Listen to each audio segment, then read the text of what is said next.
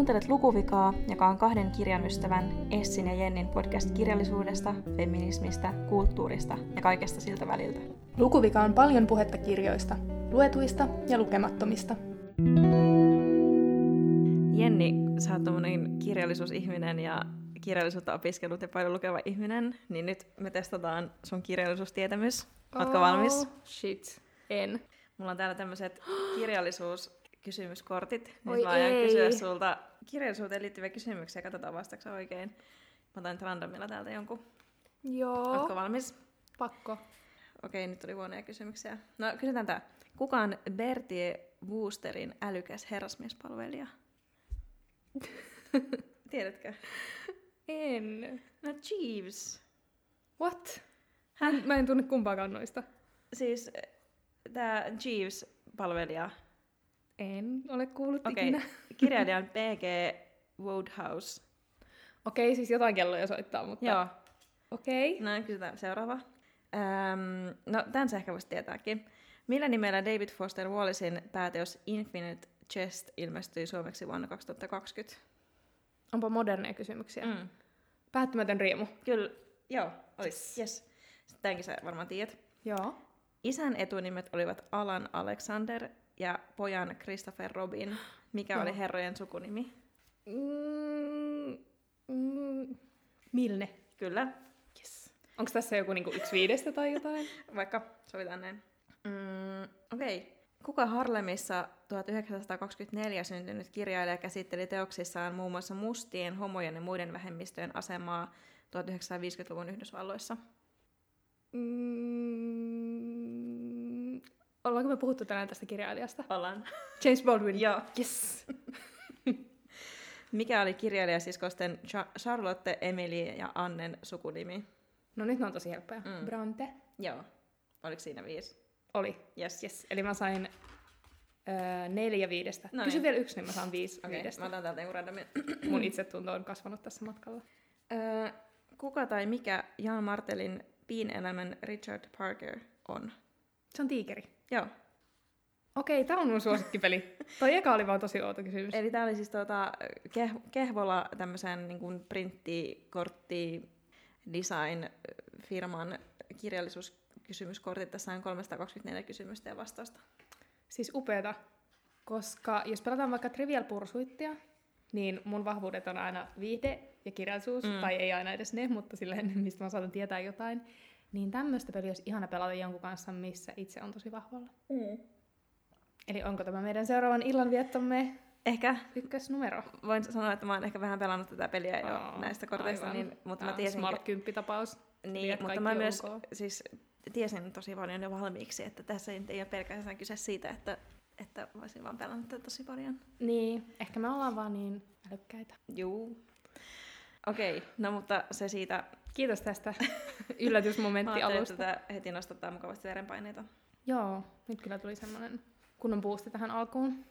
No, mutta nyt sä tiesit aika paljon näitä kirjallisuuskysymyksiä, mutta onko jotakin, mitä sä haluat heti tunnustaa näin luku, lukuviaksi, että mitä sä et ole lukenut? Joo, eli minä en ole lukenut koskaan Gillian Flynnin Kilttityttö-kirja. Mm. Ja tämähän on siis kuitenkin, sanoisin, että sellainen moderni klassikko omassa genressään. Ja just katoin tuosta internetin syöväreistä, että kirja on tullut vuonna 2012, mm. eli kymmenen vuotta sitten.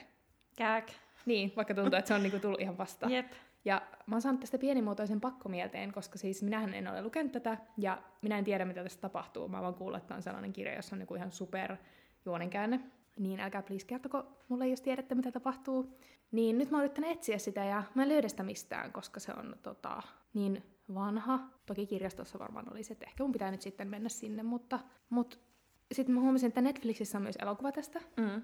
Ja sitten mä haluaisin tosi paljon katsoa sen leffan. Älä katso mutta, sitä. mutta mä en halua katsoa sitä, koska mä oon aika varma, että se kirja on parempi. Joo, todellakin. Ja sitten ehkä on kuitenkin kivempi lukea se kirja ja saa se mm.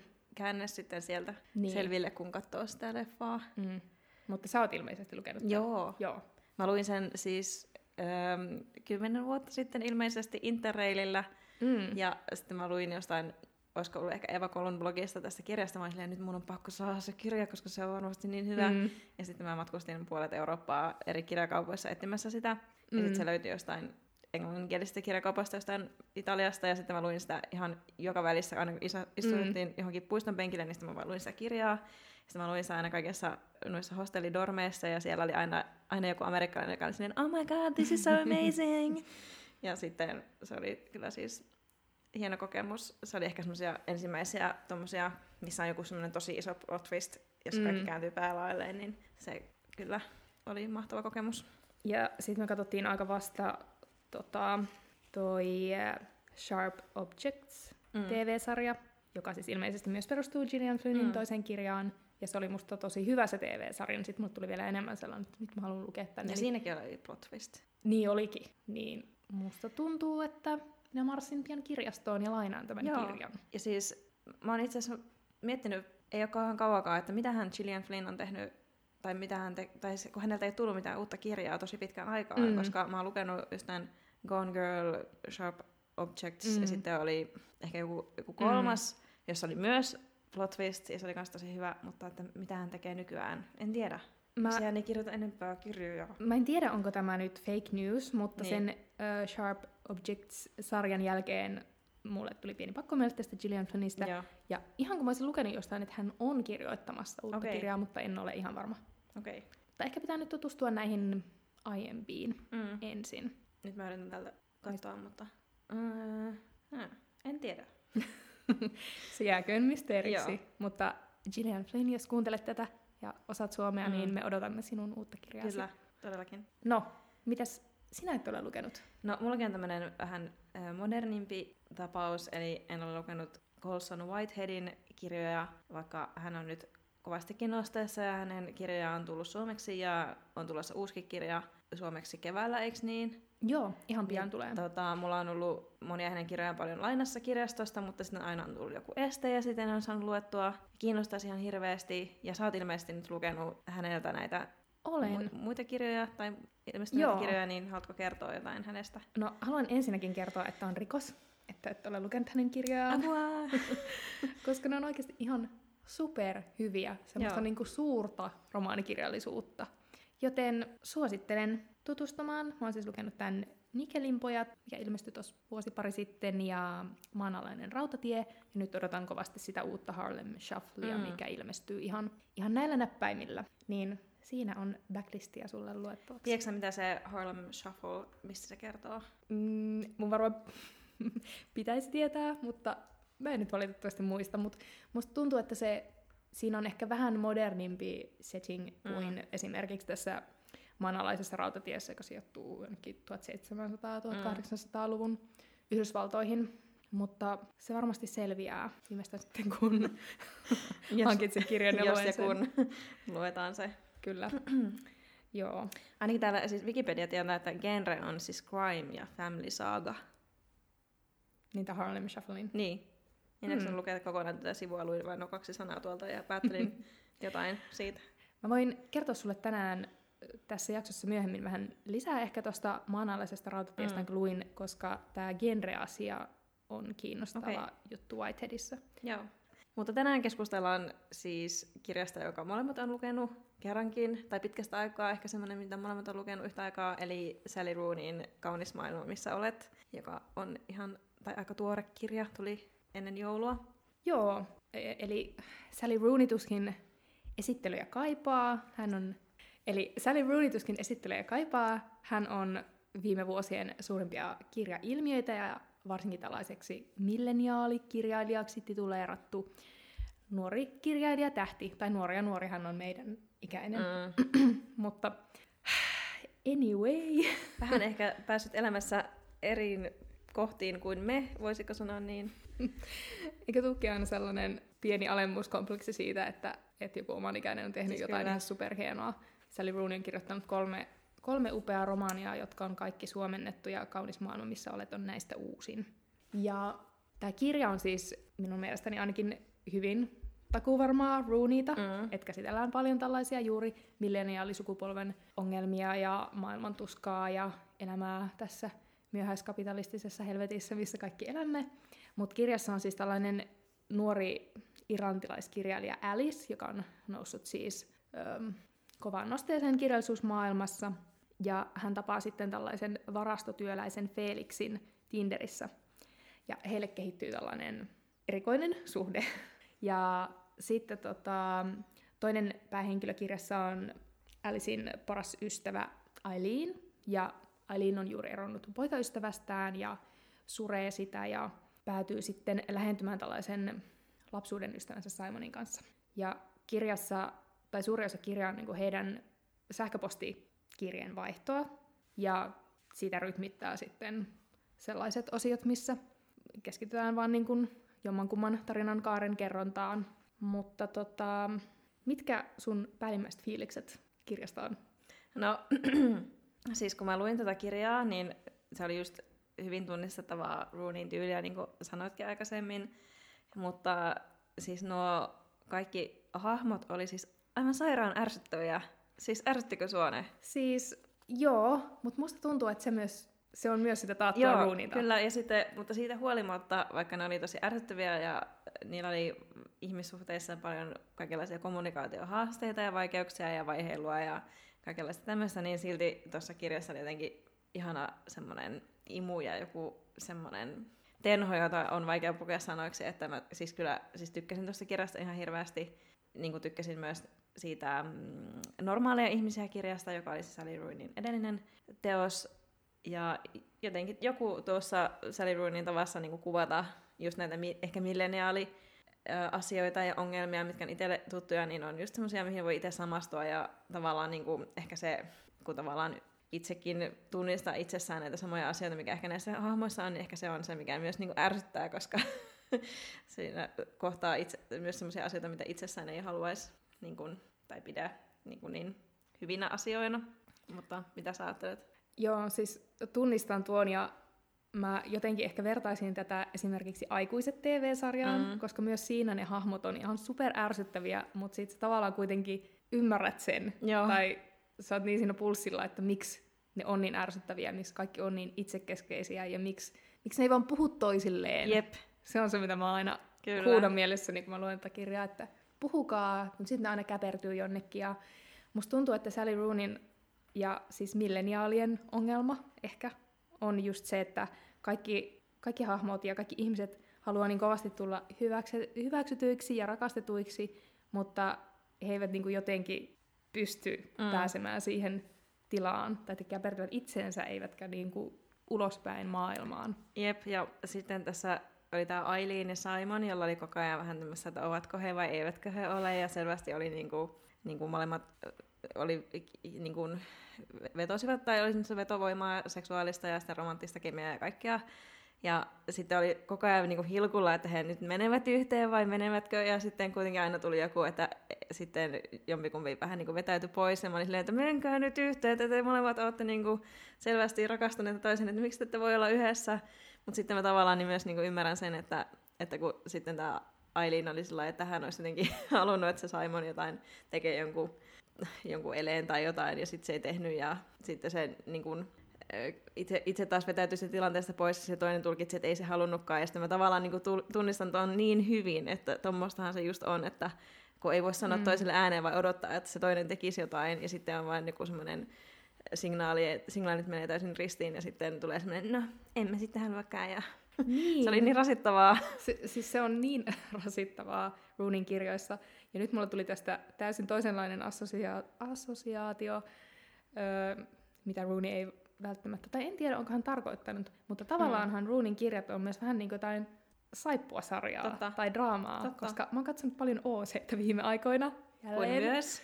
Niin tota, siinähän on aina niin, että vaikka Marissa ja Ryan on mm. just päätymässä yhteen, sitten taas tapahtuu Totta. jotain. Sitten taas, ja siinäkin on aina silleen, että ne ei puhu keskenään, niin. mikä on myös erikoista, koska jotenkin ajattelee ehkä tätä omaa sukupolveaan, tai ehkä, ehkä se on vasta seuraavan tulevan sukupolven asia, mutta että me oltaisiin jotenkin opittu meidän vanhempien vaikenemisen kulttuurista mm. puhumaan. Mm.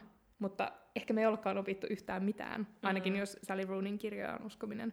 Totta. Mutta Runissa on mun mielestä mielenkiintoista myös se, että se on niin täysin kohdennettu tosi tietylle kohderyhmälle tämä kirja.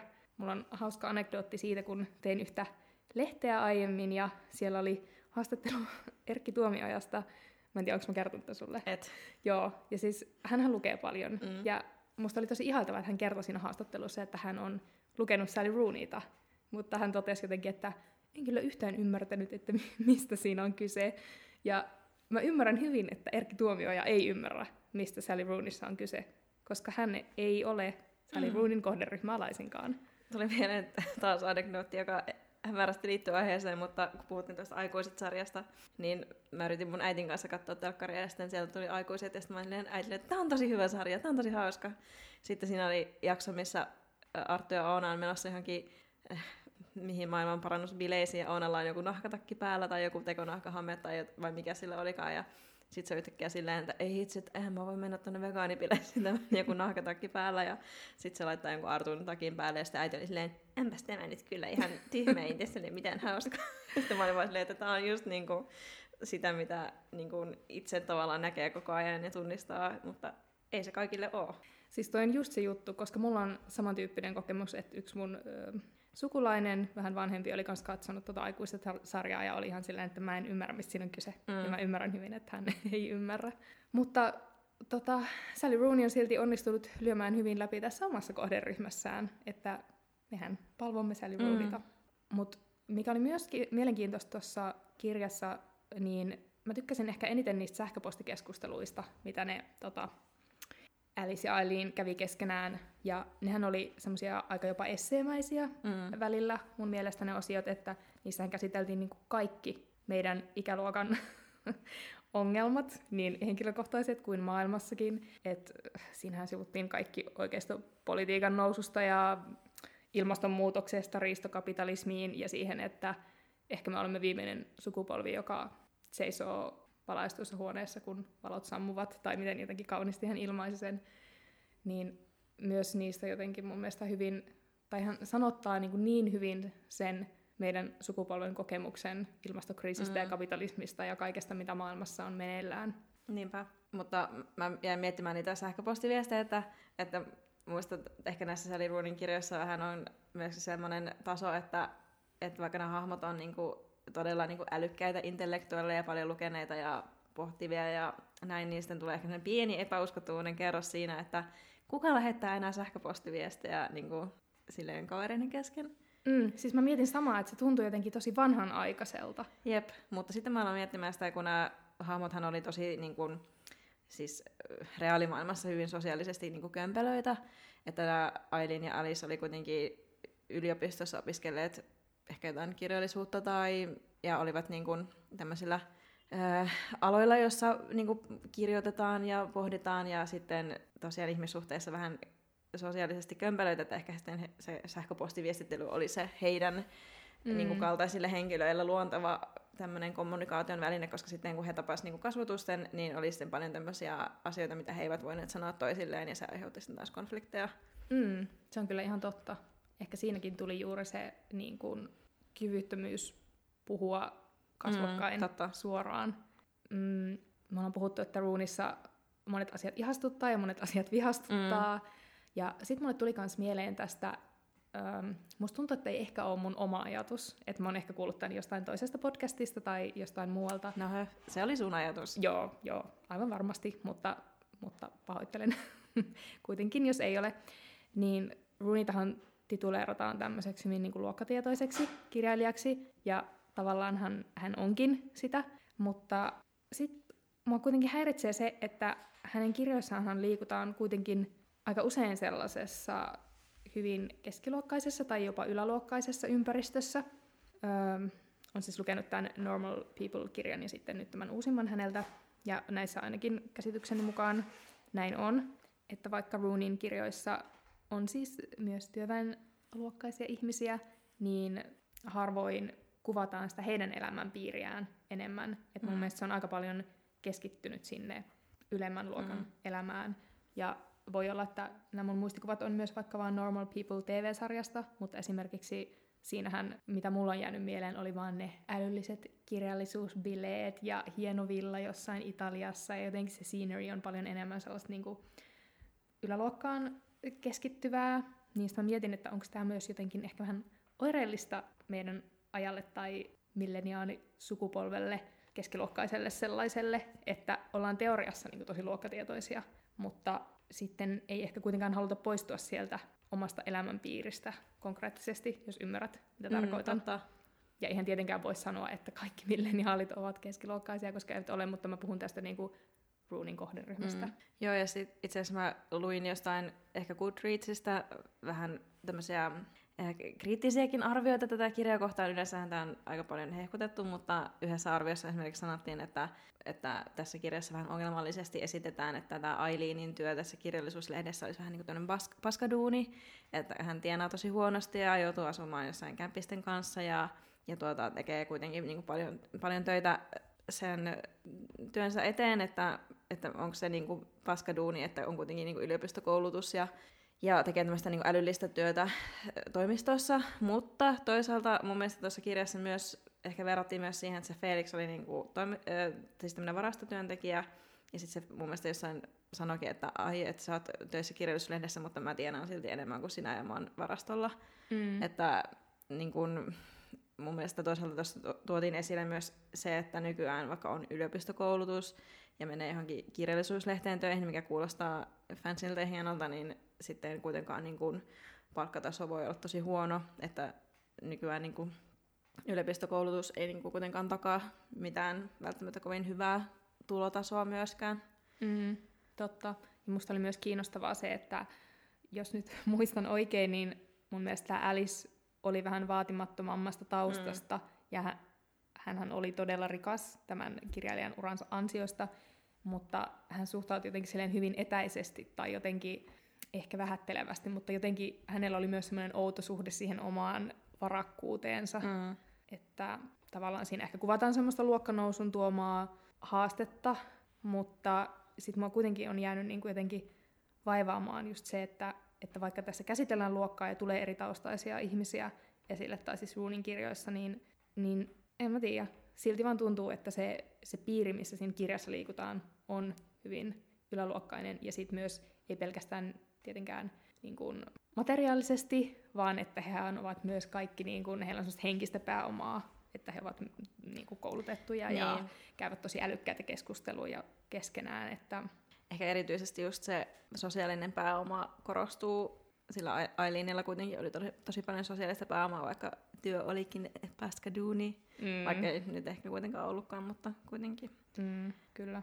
Mm, mitä sä olit mieltä tuosta tuon kirjan lopusta? Voidaanko spoilata taas kaikille kirjan loppu niin vai pitäisikö olla vähän silleen ympäripyöreästi? Niin, no, niin ei tarvitse sanoa, että mitä siinä lopussa tapahtui, mutta mm. mä itse siis niin kun, musta se oli jotenkin vähän latistava, tai että loppu oli siis kuitenkin onnellinen, voiko sen sanoa tässä, mm. mutta mä mietin, että, että siitä, siitä tuli ehkä jotenkin just semmoinen, ja sitten he kaikki elivät onnellisesti elämänsä loppuun asti tahoillaan ja kaikki meni hyvin.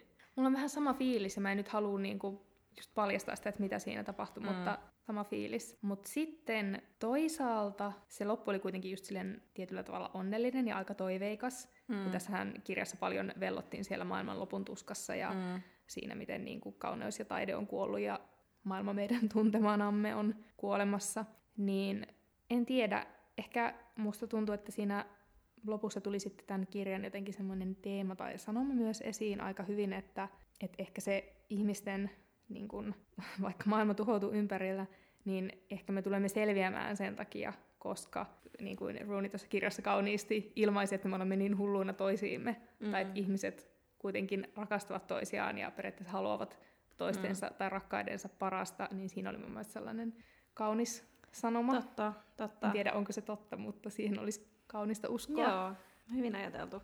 Mm. Koska mun mielestä näissä niin kuin, kriittisissä sora-äänissä, mitä olen lukenut Goodreadsista, niin just tätäkin vähän, ehkä vähän parjattiin, että, mm. että se oli semmoinen läs, lässyn lässyn lää loppu, mutta, mutta nyt kun sanot sen noin, niin sehän on ihan totta. Niin, ja mitä olisi elämä ilman toivoa totta. huomisesta? Niinpä. Ei mitään. Ja mä oon siis, edelleen mulla on kesken pieni elämäkirja. Mm. Ja se on ihan hyvä, että onkin kesken. Halusin vaan päästä mun tota, lukujumista sen avulla. Mutta mä oon tosi paljon miettinyt sitä pieni elämäkirjan nimeä, siis Little Life, kun siinä kirjassa jotenkin aina palattiin siihen, että se Jude meni takaisin sen omaan pieneen elämään. Niin musta, mulle tuli sekin jotenkin tässä mieleen, kun mä luin, että, äh, et, meidän ihmisten elämät on tosi pieniä kaikki niihin teemoihin verrattuna, mitä tässä kirjassa käsitellään.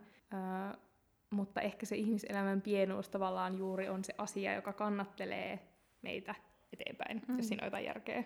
Mm. Koska mulla oli just semmoinen olo näistäkin hahmoista, että heidän elämä on niin pientä ja he ovat niin niinku kietoutuneita toisiinsa mm. ja siihen typerään raamaan, mm-hmm. mutta tavallaan ehkä se on elämän tarkoitus. Niin. En tiedä. Elämän tarkoitus on draama. kyllä. Joo. Välillä se kyllä tuntuu siltä. Totta. Mutta niinhän se on. Kyllähän niin meidänkin ongelmat on silleen suuremmaksi osaksi maailman mm, mittakaavassa on. tosi pieniä, mutta sitten ne on itselle tosi tärkeitä. Niin, ja toisaalta niin kuin kaikilla mm. on ne samat ongelmat Nimenomaan. Myöskin. Ja ehkä siinä on just tämä milleniaalikirjallisuuden pointti, että meidän ongelmat on, tai monen ongelma on se, että meillä ei ole ongelmia, mm. mutta se on elämää. Niin, se mm. on.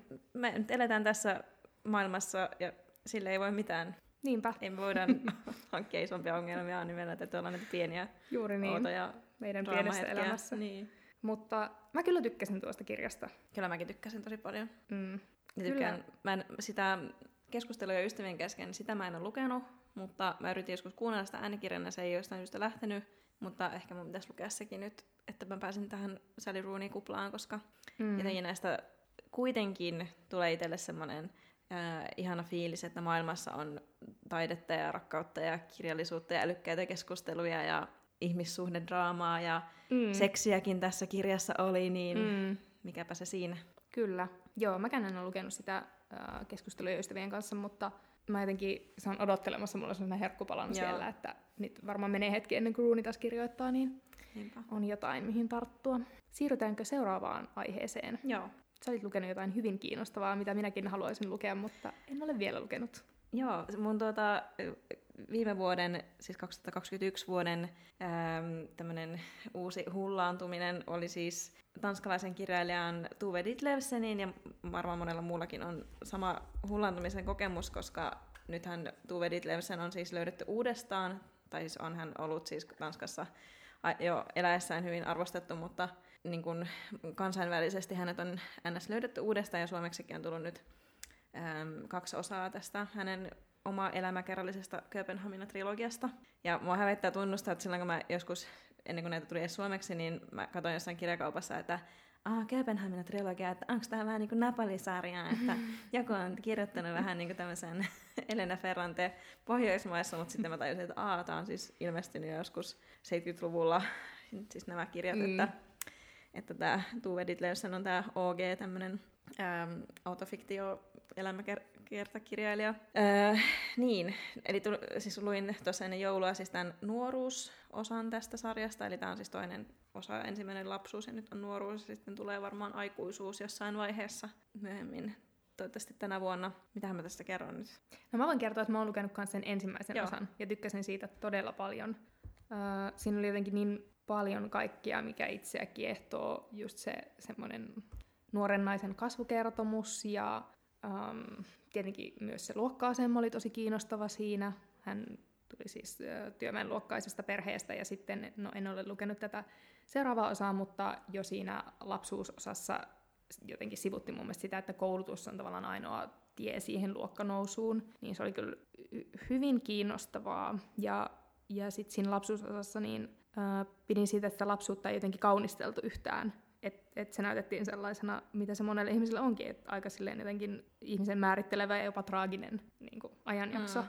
Et odotan tuota kyllä tosi paljon. Joo, ja ehkä niin kuin siinä lapsuusosassa ja myöskin tässä, niin, niin kuin, ehkä tämä niin kuin ajan kuva, mikä on ollut aikoinaan, niin että se lapsuus on semmoinen niin taakka ihmiselle ja vielä ehkä nuoruuskin, koska on niin kuin joku semmoinen hierarkian niin kuin pahjan, pahnan pohjimmaisena niin kuin vaan kaikkien pommoteltavissa ja tuota, niin kuin muiden armoilla jotenkin koko ajan. Ehkä tässä nuoruusosassa myös oli sitäkin, myös koska tuota, ähm, mitä nyt mulla katkaista ajatus?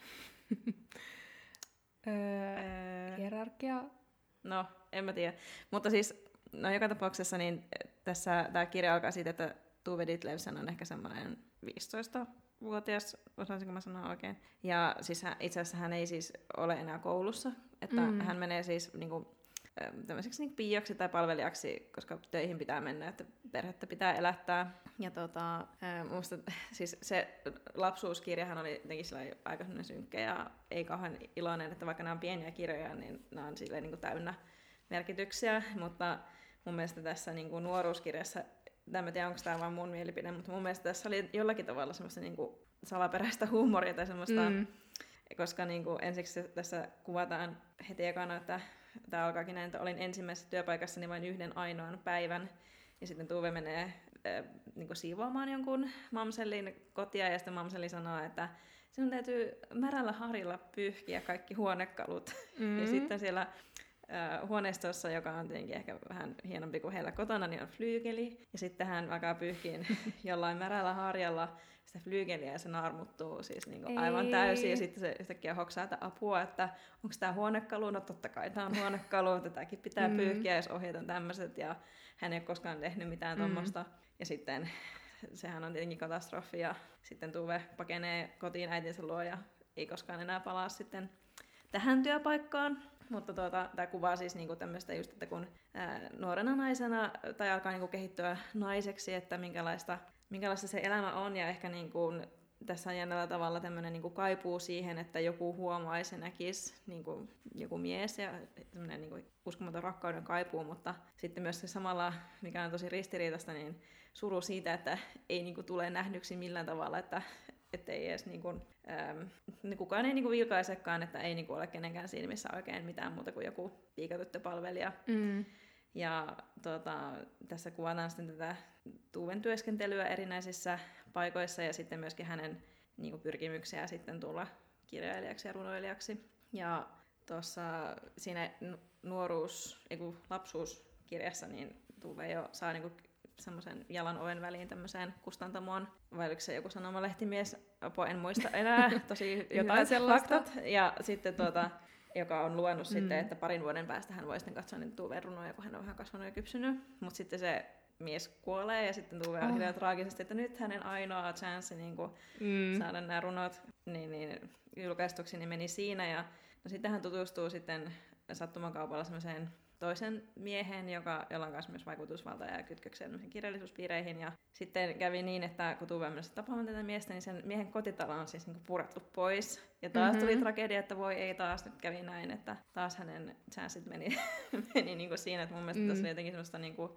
tavallaan jotain semmoista outoa kierroa, kierroa huumoria niinku, siinä mielessä. Ja, ja tuota, mutta sitten, sitten hän saa kuitenkin, tämä voi olla spoiler, mutta hän saa sitten ensi, esikoisrunoteoksensa julkaistuksi ja sitten alkaa niin kuin nousu sinne niin kuin kirjallisuuspiireihin ja luokkanousu ehkä muutenkin. Mutta mä jotenkin hyvin niin kuin, tunnistan ton huumorin, tai se on jotenkin hyvin samastuttava, että omassa nuoruudessahan kanssa aina ajatteli tosi traagisesti ja ehkä ajattelee joskus vieläkin, että tämä oli nyt mun viimeinen mm. chanssi tai mm. mitään ei tule enää tapahtumaan. Että hyvin samaistuttavaa. Ja sitten mua myös kiinnostaa, että mitähän siinä aikuisuusosassa tapahtuu, koska just toi näkymättömyys, mistä sä puhuit, mm. niin sehän on varmasti aika universaali mm. kokemus monelle, mutta musta tuntuu, että varsinkin niin kuin naisille sä oot vielä enemmän ehkä silleen muiden pompoteltavana mm. ja muiden vallanalaisena lapsena mm. ja nuorena naisena. Ja sitten mä oon miettinyt, että mikä on semmoinen niin oikea ikä olla nainen, koska mun mielestä siinä välissä ei tavallaan ole niin. mitään. Että sit kun sä oot tietyn iän ylittänyt, niin sit sä oot taas näkymätön. Niin. Et mikä on se oikea ikä? Onko, onko se meidän käsillä vai... Se on varmaan joku kahden sekunnin aikaikkuna jossakin vaiheessa, niin. että se menee silmäräpäyksessä ohi. Että... Onkohan se mennyt jo? Va- on, varmasti. Niin.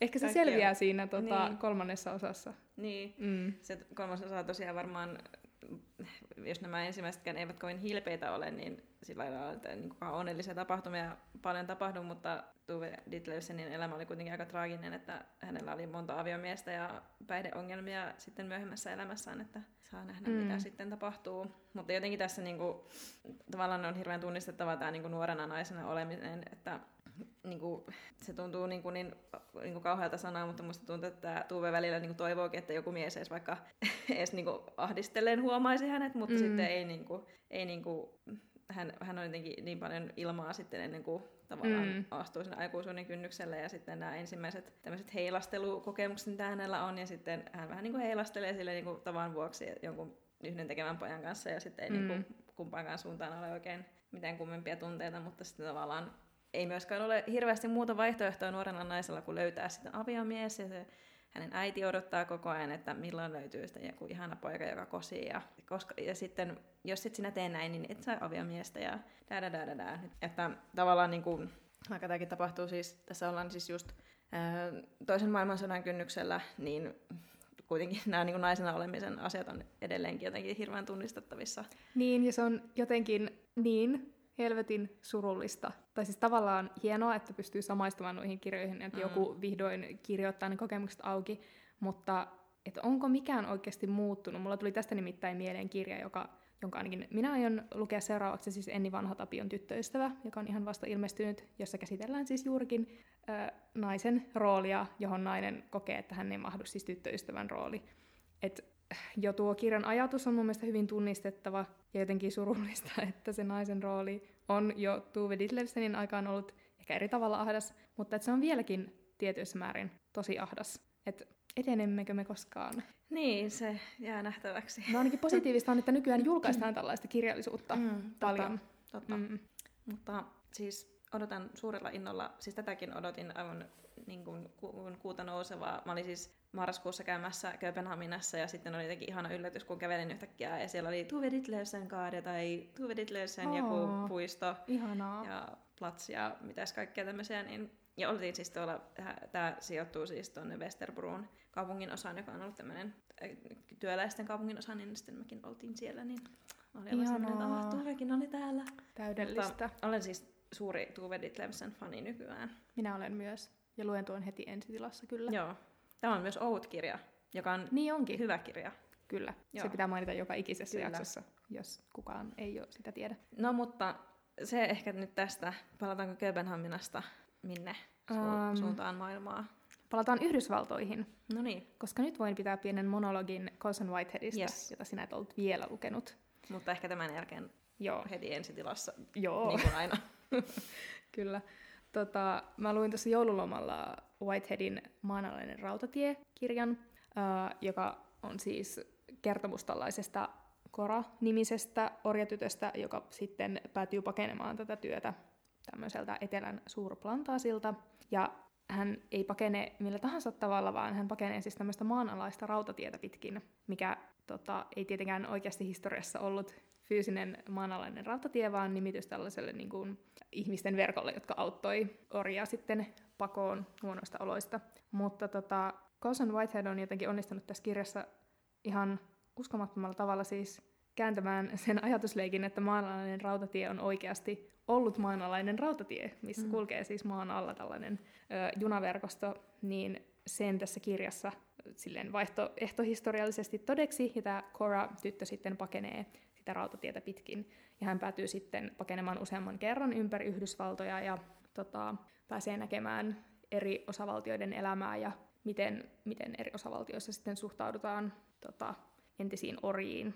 Tämä sijoittuu siis jonnekin 1700-1800-luvulle. Ja tota, tämä oli siis tietenkin tosi rankka tuo aihe, että ehkä joku ensimmäinen kolmas osa tästä kirjasta oli sitä kuvausta siellä elämästä siellä plantaasilla ja kuvattiin, miten Koran perhe on niin päätynyt sinne ja kuinka hirvittävä se elämä on ollut siellä. Mutta sitten sen lisäksi, että Whitehead pystyy tuomaan sen orjuuden historiallisen kokemuksen niin, kuin niin liki ja silleen jotenkin oikein inhorealistisesti todeksi, niin tämä kirja oli myös tietyllä tavalla tosi sellainen niin kuin, ilahduttavan mukaansa tempaava, koska mun mielestä hän vaihtelee tässä niin kuin monen eri genren välillä, että siinä alussa oltiin vähän niin kuin historiallisessa romaanissa, ja sitten kun alkaa tämä maanalainen rautatieosio, niin tuntuu, että tämä olisi vähän niin kuin joku skifi-romaani, ja sitten kun Cora tota, seikkailee siellä ympäri Yhdysvaltoja, niin sitten siihen tuli vähän semmoista niin kuin vanhan ajan seikkailukertomuksen tuntua, että olikin loppujen lopuksi tosi monipuolinen romaani, ja mä en voi vaan ihailla niinku ihmistä, joka pystyy kirjoittamaan jotain tollasta. Mä olin ihan mind blown, joten olen, minusta on kyllä tullut suuri Whitehead-fani. Mm. Mm. Siis tota, mä en siis tiennyt tuosta kirjasta, tai tiesin, että se kertoo siis orjuudesta ja näin, mutta en tiennyt, että siinä on just noita eri genrejen sekoitteluja ja eri tyylilajeja, niin ehkä se tuo sitten jotain uutta niin kuin tommoseen Mm. ääriäkirjallisuuteen Niin, tai, tai jollain tavalla, että se siis kiinnostuin ihan tosi paljon kyllä. Mm, kyllä. Ja siis tästä on kiittäminen Obamaa, että löysin tämän kirjailijan, koska muistaakseni juuri tämä kirja oli Obaman jollain näillä suosikkilistoilla joskus, enkä yhtään ihmettele. Mutta nykyään lukee aika paljon semmoista, no just tämmöistä Sally Rooney-tyyppistä, juuri omalle kohderyhmälle kohdennettua nykykirjallisuutta, niin sitten on myös tosi ihanaa välillä lukea tämmöisiä oikein niin kuin, tiedätkö, kunnon romaaneja. Ja joululoma oli varmaan just oikein aika lukea toi, mm. kun mä Mm. pääsen niin kuin, silleen uppoutumaan siihen maailmaan. Niin suosittelen kyllä lämpimästi kaikille ja odotan innolla sitä seuraavaa kirjaa, josta en tiedä, mistä se kertoo, mutta Mm. se selviää kyllä. Mut niin, Ehkä mä teen nyt sillä lailla, että sitten kun tulee se uusinkin kirja, niin sitten mä otan nuo kaikki kerralla sulta lainaan ja luen ne putkeen. Ehkä tutustun koko tuotantoon sitten yhdellä istuvalta. pitäisikö meidän joskus myös tehdä sellainen jakso, missä me lunastetaan kaikki nämä meidän lukulupaukset? Vai Tai sitten ei. ehkä tämäkin jää lunastamattomaksi lupaukseksi. Mm. No, mutta sä voit ainakin valita jonkun sieltä, niin. jonka sä luet. Mm. Tämä ei ole kyllä hirveän ohut kirja, mutta ei nyt niin Mutta ei paksukaan. ihan hullun paksu. Mm. Mm. Doable. Se oli ehkä joku 300-400 sivua. Mm. Uh, mutta sitten mikä teki tästä lukukokemuksesta vielä mielenkiintoisemman oli, että sen jälkeen mä luin tämän Raven Leilanin Kiilto-romaanin, joka on siis viime vuonna ilmestynyt romaani, ja nämä muodosti jotenkin tosi kiinnostavan parin keskenään. Eli tämä Kiiltohan siis sijoittuu ihan nykyaikaan, ja tämä kertoo tämmöisestä parikymppisestä Iidistä, joka on siis töissä New Yorkissa, muistaakseni, kustantamossa, ja hän on siis kustantamonsa ainoa musta työntekijä, ja tämä aiheuttaa sitten siellä tietynlaisia ongelmia, kun muut ihmiset eivät oikein osaa suhtautua häneen. Ja sitten Idi saa potkut sieltä töistä erinäisten tapahtumien johdosta. Ja sitten hän päätyy tällaisen vanhemman rakastajansa perheeseen asumaan niin kuin kolmanneksi pyöräksi heidän suhteeseensa. Hmm. Öö, ja sitten sit kuviosta kehkeytyy aika erikoinen, ja siinä tämän rakastajan perheen ja hänen vaimonsa ja hänen ja Idin välille kehittyy semmoinen todella niin kuin, outo suhde, mihin kytkeytyy kaikkea rasismia ja väkivaltaa, mutta sitten tavallaan siinä on myös paikkoja semmoiselle välittämisellekin Mm. ja lohdulle ja lempeydelle. Niin tämä oli kyllä todella mielenkiintoinen ja erilainen romaani, mitä on pitkään aikaan lukenut. Mulle tuli myös vähän jotenkin J.D. Smith ehkä mieleen, koska tämä oli tosi semmoinen hauska ja terävä ja pisteliäs, ja mä monta kertaa niin kuin hörähdin ääneen tälle, mutta sitten myös jotenkin tosi sydäntä särkevän surullinen, koska Idillä oli paljon, paljon ongelmia. Mm. Mutta se, miten tämä niinku liittyy tähän Whiteheadiin, oli se, että jotenkin näki, tai tuntui, että niinku kaikki ne samat elementit, mitkä näillä Whiteheadin hahmoilla oli ongelmina, niin kuin vaikka just semmoinen silmitön väkivalta tai siihen semmoiseen alistettuun asemaan kasvaminen ja sen kanssa eläminen, niin ne oli kaikki läsnä tässä Leilanin kirjassa ja näissä Iidin ongelmissa, Mm. toki niin kuin eri tavalla kuin 1800-luvulla. Mm. Ja sitten se, se teki myös olon to, tavallaan niin kuin sille voimattomaksi, niin kuin just puhuttiin tuosta naisen asemasta ja Mm. Enni Vanha Tapiosta ja Tuve Ditlevsenistä. Mutta sitten se oli kuitenkin tosi niin kuin, mielenkiintoista nähdä tavallaan se historian jatkuma, että ahaa, sieltä ne ongelmat periytyy. Mm. Joo. Mä jäin ihan sanattomaksi jotenkin. Joo, se, joskus on tämmöisiä onnekkaita hetkiä, kun lukee, tiedätkö, jotkut semmoiset, just semmoisen sopivan kirjaparin, Joo. että ne peilaa toisiaan, koska en varmasti olisi niinku kiinnittänyt tuohon huomiota samalla Totta. tavalla, jos mä olisin lukenut noin eri aikaan. Niinpä. Mm.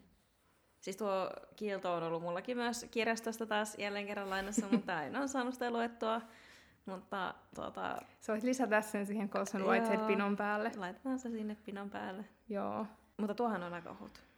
tuo on aika ohut. Mä kyllä suosittelen myös lämpimästi tuota. Ja tuossa oli ehkä vähän myös semmoisia Sally Rooneymaisia piirteitä siinä mielessä, että päähenkilö oli kuitenkin aika nuori nainen mm. Työelämässä, jossa hän ei tietenkään ollut oikean värinen eikä oikea sukupuolta eikä oikean ikäinen, koska kuten puhuimme, mm. nainen ei ole ei ikinä. voi olla. Niin ne oli kyllä osa niistä asioista myös itselle tosi samaistuttavia. Mm. Mutta nyt on ollut kyllä tosi hyvä kirjakausi. Oli toi Sally Rooney, Whitehead, Leilani ja toivon, että tämä jatkuu tänä vuonna. Joo. Nyt on tulossa taas hyviä kirjoja, niin No, mitä sä et lukea seuraavaksi? öö, olipa nyt vaikea kysymys. Siis, siis kaiken tuon lisäksi, mitä lupasit juuri. No siis mä itse asiassa aloittelinkin vähän jo öö, Akvaake Emetsinin, lausuinko mä oikein sen nimen? Uh, ehkä. Niin hänen ö, vastikään suomennetun ensimmäisen esikoisteoksen, siis Makeaa vettä, Mm. koska mä luin silloin kesällä sen Joo. Vivek Ojen kuoleman, kiinnostaa se. Sitten mua kiinnostaa ihan hirveästi, ja olen vasta ostanutkin sen itselleni, siis Ani Ernoon vuodet, Mm. mutta saisinpas ne luettua, niin joo. Kyllä se siitä vielä. Mitäs sä? Ensi jaksoon. Tota, no ainakin ton Enni Vanhatapion tyttöystävän. Sitten mä haluaisin käydä tsekkailemassa, että olisikohan ja Jana Giharan uutuus Mm. tullut englanniksi jo. To Paradise. Sitten on Tuve Ditlevsenin. Sitten mulla oli varmasti vielä jotain muuta, mutta kyllä näitä riittää. Mitähän ne tuntuukin, että, että joka kaudessa aina ilmestyy niin paljon Mm. hyviä uusia kirjoja ja sitten ei koskaan ehdi lukea niitä kaikkia. Niinpä, ja sitten mun semmoinen ikuisuustavoite mm. on myös, että mä lukisin niin kuin enemmän myös niin kuin vanhoja kirjoja, Niin. ja äh, se on hirveässä ristiriidassa sen kanssa, että koko ajan tulee uusia, jotka on hirveän kiinnostavia, ja mä tykkään nykykirjallisuudesta, koska siellä ehkä on just on semmoisia teemoja ja asioita, jotka kiinnostaa itseään, niin kuin vaikka joku naisen asema ja niin sitten kuitenkin haluaisin lukea myös jotain klassikoita ja vähän vanhempia teoksia, eikä aina juosta vaan trendien perässä, mutta en tiedä, miten tämä yhtälön selittäisi. Pitäisikö lopettaa päivätyöt? Se voisi olla yksi, yksi vastaus tähän. Joo. No, ehkä me jäämme jännityksellä kaikki odottamaan, että, että mitä me luetaankaan seuraavaksi. Mutta kiitos, että kuuntelit. Kiitos. Hei hei!